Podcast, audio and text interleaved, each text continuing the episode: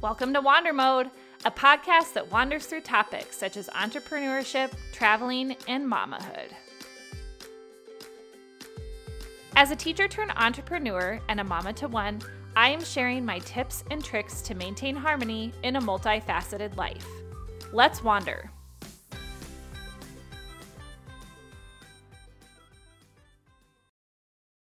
New Year's resolutions, self improvement plans, goals.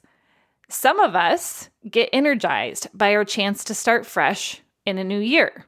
But perhaps you're sitting on the other side of that fence thinking, well, this stinks. We're only 10 days into the new year, and even though I set goals, I've already fallen off the bandwagon. I get that too. There are so many podcasts and videos out there about goal setting, including the one that you're listening to right now. But I personally haven't listened to or watched any because I had a conversation with Aimee Olson, who owns Life Done Simply, and that occurred prior to the end of 2023. And I have to say that it really set me in motion for a successful 2024 so far. Over the holidays, I took a lot of time to sit in what my values are and then I determined what I wanted my plan to be for 2024 based on those values. It was a huge component of my conversation with Aimee. And as I was driving to daycare this morning, the podcast that popped up in my feed to listen to next was from the Mel Robbins podcast. And this particular episode was called How to Set and Achieve Goals Two Surprising Science Backed Steps That You Must Follow.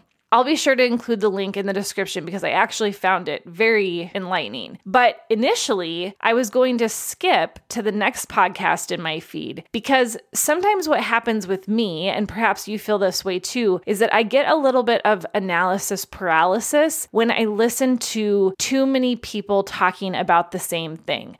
So I really have avoided a lot of podcasts about goal setting so far this year. Ironically, I am now talking about it. But all of that aside, the title grabbed me because it wasn't just about the need to set goals, but it was backing it with steps that you need to follow in order to achieve your goals. So I took a chance and I listened to it, and I'm glad that I did. First, she dove into explaining what a goal was. And I think for a lot of us, it's pretty self explanatory, but I did like the definition that she used. And it's something that you are setting out to do that wouldn't happen without you putting in the effort. In other words, something that is hard enough for you to do that you need to actually think about doing it and set a plan in motion.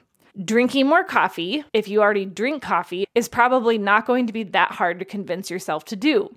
But if you're regularly staying up late scrolling social media and you're not getting enough sleep, it might be a struggle for you to stay consistent with winding down sooner. Therefore, that is a goal or a habit that you need to work on. Next in the podcast, she went into two scientifically backed ways to achieve your goals. And the first suggested that we need to focus more on the will behind the goal. So, the why, the reason. And it is important to do this because when we start to think about the why, we're also thinking about why do I want to make this change right now? And that helps us see the value in what we're doing rather than it just being about what we need to be doing. There is so much more motivation to do something when there is value behind it for us. The second thing we need to focus on is the way behind the goal. So, the how. Without a plan and determining the skills that we need to have in place, achieving our goal will be a challenge because you aren't taking the time to figure out how you're going to achieve that goal. The task list to achieve that goal might be too big to conquer every day, so then you just put your goal off until tomorrow. This thought process resonated with me for my goals this year for a few reasons. First, It's exactly what I talked about with Aimee. So, the will or focusing on the why behind my first goal completely tracks with what Aimee said about if everything comes back to our values, it is going to be more important. And what do we make time for? We make time for the things that we truly perceive as important. We feel more aligned when we make decisions based on what we believe is important. And I'm going to share a little bit about how I'm seeing this play out with the two goals goals that I've set for myself this year. So let's focus first on the will or the why or the aligning our goals to our values. My first goal is to get back to feeling strong. Prior to Aimee, if you would have asked me what my goal was for this year, it would have been to work out more. Now, I may or may not have set that plan in motion by purchasing a workout program or hiring a coach or to figure out how I was going to change my nutrition. And the likelihood is, if I had just said, my goal is to work out more this year, I would have fallen off the bandwagon by the end of January, if not even already been off the bandwagon. Now, we are still only 10 days into the month, so time will tell. But this year, I decided that I wasn't just going to set my plan as I am going to work out more. Instead, I set my plan as I am going to get back to feeling strong, but I also connected it to my values. And what is my why for wanting to feel strong? Well, I want to feel strong because I value experiencing life to its fullest with my little one. And right now, I know that I am struggling in certain ways to keep up with her. Hikes that we've done together recently have been harder for me to carry her when needed. When the Midwest finally gets some snow and I know we're going to be going out skiing together this year, I know without a doubt it is going to be hard for me to help her because I simply lack the upper body strength to manage myself and her at the same time. So, just like Mel indicated, when you connect your goal to a why, and that why truly aligns with your values, what happens? Motivation happens. I value to my absolute core experiencing adventures with my daughter. That is freaking motivating. I am not motivated by wanting to look a certain way in a bathing suit. I am not motivated by wanting to fit back into jeans I wore three years ago, at least not long term. But you dangle my kid in front of me as a carrot and I am a mama bear. Put me in, coach. so that is making a huge difference for me to focus instead on my why versus the what each day in order to get back to working out for the first time in three years. I think I almost needed to experience the struggle of keeping up with her to realize that I needed to change.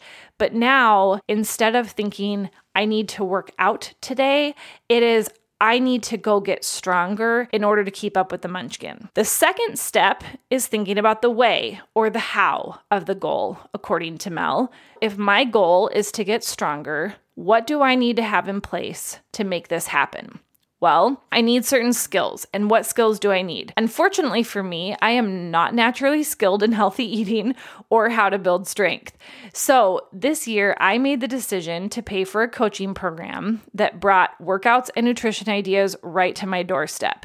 And for a few hundred dollars, I have access to a coach, meal ideas, and workout plans for the next year, all from the comfort of my home as I begin to build the skills to understand workouts and meals that will work for my family, I can go it on my own. But I recognized that initially I would not have stuck to my plan based on my own skills. So I enlisted help for a little bit until I get my feet on solid ground. Let's talk about my second goal from the same two steps the will and the way. My second goal is a mindset goal, and it is to shift my thinking from what I didn't do or achieve or accomplish to what I did do, achieve, or accomplish. This is a super hard one for me, and perhaps it is for you too. I am so critical of myself sometimes, and I don't actually know why. Perhaps it is the perfectionist in me or it's the teacher needing to be results focused. I don't know. But this has especially come out through my journey to entrepreneurship and building our business beyond what it has been for the last 10 years. I see it a lot in myself now that I am on social media for the business and for the podcast. Getting caught up in the follower growth or the insights that show me how many accounts my videos are reaching. Prior to this journey, I wasn't on social media more than posting like once a month on Facebook why? Because I don't like comparison games. And when I remove myself from the game, I don't struggle with it as much. But I am in the ring now. So after chatting with Aimee, I recognize that I need to begin figuring out some strategies to remove aspects of the struggle for me. First, I focused on the will or the why. What are my values behind this goal? I want to shift my mindset from what I didn't do, accomplish, or achieve to what I did do, accomplish, and achieve because I value being a lifelong learner. And if I value that, it means that we are always learning and growing and altering our perspectives on things.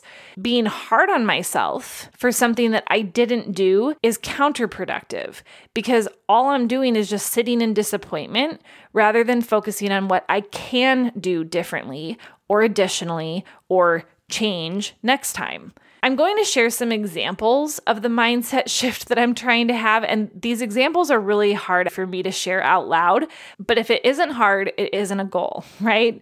I didn't reach a follower goal that I had for myself on social media, but I do have 55 more people following me than I did in October. I didn't reach a listener goal on my podcast, but I have 30 episodes recorded that I didn't back in June. I didn't work out for the last three years and I don't feel strong, but I have worked out for the last two days and feel sore, but it feels empowering.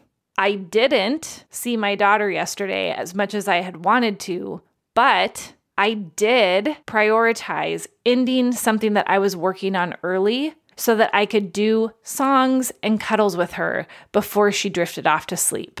I didn't have patience with her this morning when she wanted to change her outfit three times, but I did have a really fun talk with her in the car on the way to daycare. You get the drift, right? See why this is a goal for me? So I have my why of being a lifelong learner. Now I need to think about my way or how. This one's a little tougher for me on this goal because it's about having skills and a plan. And I feel like that can be a little more challenging around mindset. My plan right now is to listen to podcasts around mindset after I drop my kiddo off at daycare. They act as just like little reminders or reinforcers first thing in the morning for me about how to keep shifting this mindset. And then the other part of my plan is to journal. I am dumping a lot of my negatives in there, and then I write the opposite and share what I did do. So I write on one side what I didn't, and on the other side, I write what I did. That has helped me just dump them off my brain so that I can move on with my day.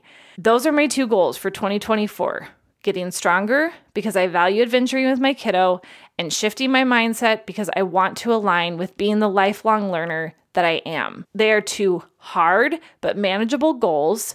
And Mel went on in her podcast to share five of the most common mistakes that we make when we determine what our goals are going to be. But she did state that setting too many is one of our biggest mistakes. So I am actually very happy with my two and how they align to my values. And if you're making the choice to set goals for yourself this year, I highly recommend listening to my podcast with Aimee. I called it Simply Thriving, or you can check her out on social media at Life Done Simply. And then the second thing I recommend is to listen to Mel Robbins' podcast on the scientific steps behind achieving your goals. It is well worth the hour of time. So, cheers, friends, to a strong and positive mindset in 2024. If you wandered to this point in the episode, thank you for listening to the Wander Mode podcast. Please leave a review and subscribe. You can follow me on Instagram and Facebook at Wander Mode Co. Reach me by email at julie at wandermode.co. Until next time, wander on.